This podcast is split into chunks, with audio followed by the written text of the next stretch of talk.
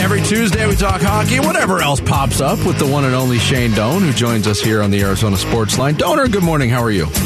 Good morning. How are you doing? Doing well. This is the fourth straight week we have talked to you on this show where the Coyotes have been in the midst of a road trip, and there's still four games left. I hate to keep beating the dead horse on this road trip thing, but man, we might not ever see anything like Well, this ever again. But are they really on the road right now? They're not, but So, yeah, okay, in, Yeah. in a stretch since they last played a home game. yeah. Yes, that is that is very true. That is very true.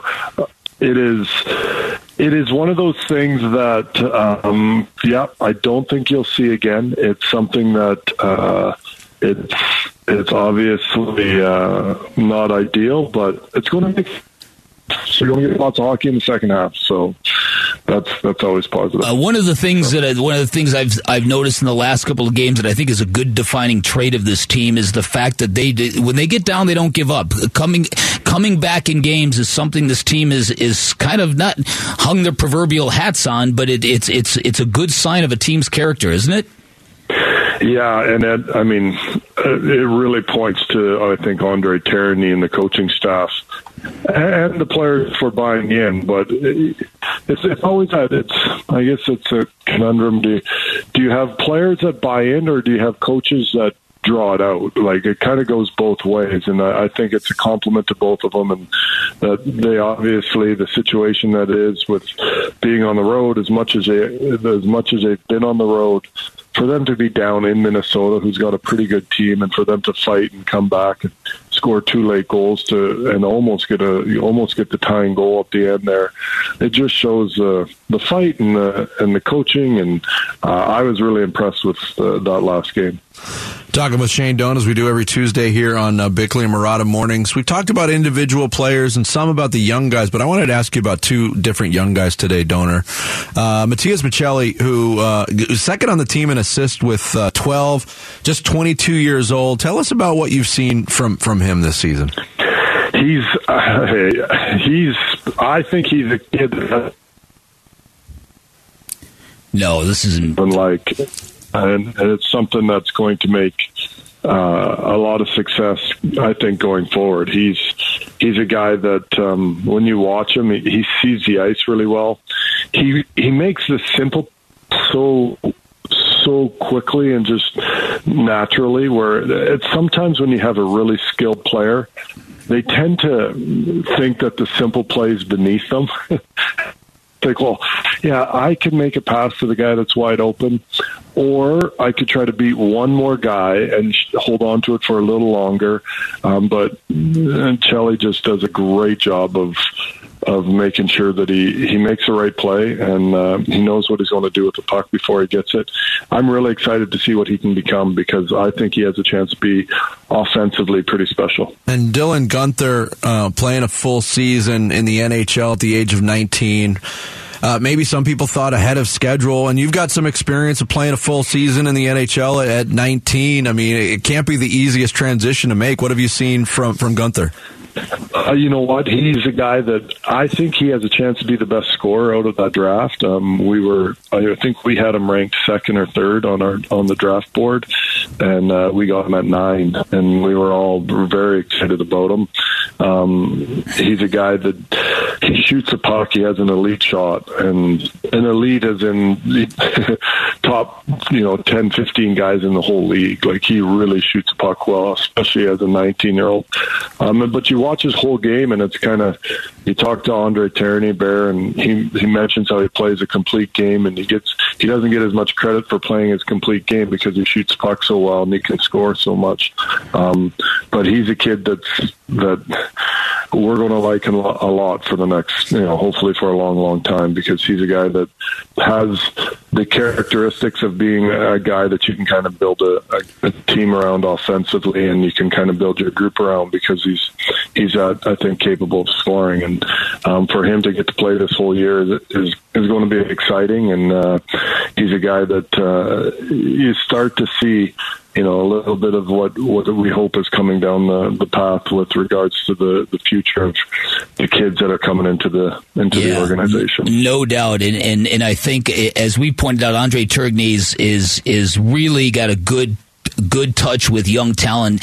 Bill Armstrong is GM. When he was hired, um, there was all that weirdness about stipulations, but everybody was kind of like, hey, look, when you get this guy and when he's finally in place, this is exactly the kind of old school, hardcore hockey dude you need to rebuild a roster. What, what do you make of this work in progress, of, of, of the character traits that are involved in some of these young kids who are now coming into the organization? Yeah, you, you look at the guys that he brought in to help him with his co- with his scouting staff, and they are absolutely elite. And they brought in, and uh, you look at like a, a Ryan Ryan Jankowski and Daryl Plandowski, which are two great hockey names. Like yeah, they're awesome definitely, definitely. but but um, you look at the guys that they brought in around him uh, that he went out and got, and um, that's a testament to his ability to to see scouts and who who are good.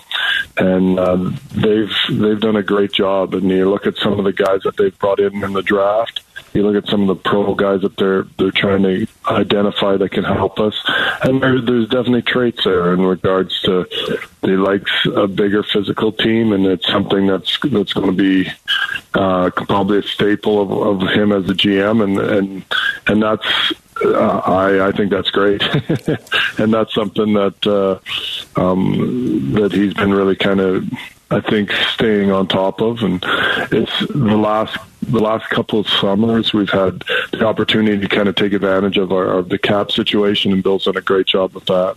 Uh, adding players through, you look at like a guy like Goss Despair and guys that are getting second chances and picking Andre Tourigny as a coach was probably the best thing he could have ever done. And so you got to give a lot of credit for those things. And like you said, the characteristics that he wanted and that uh, he's trying to establish.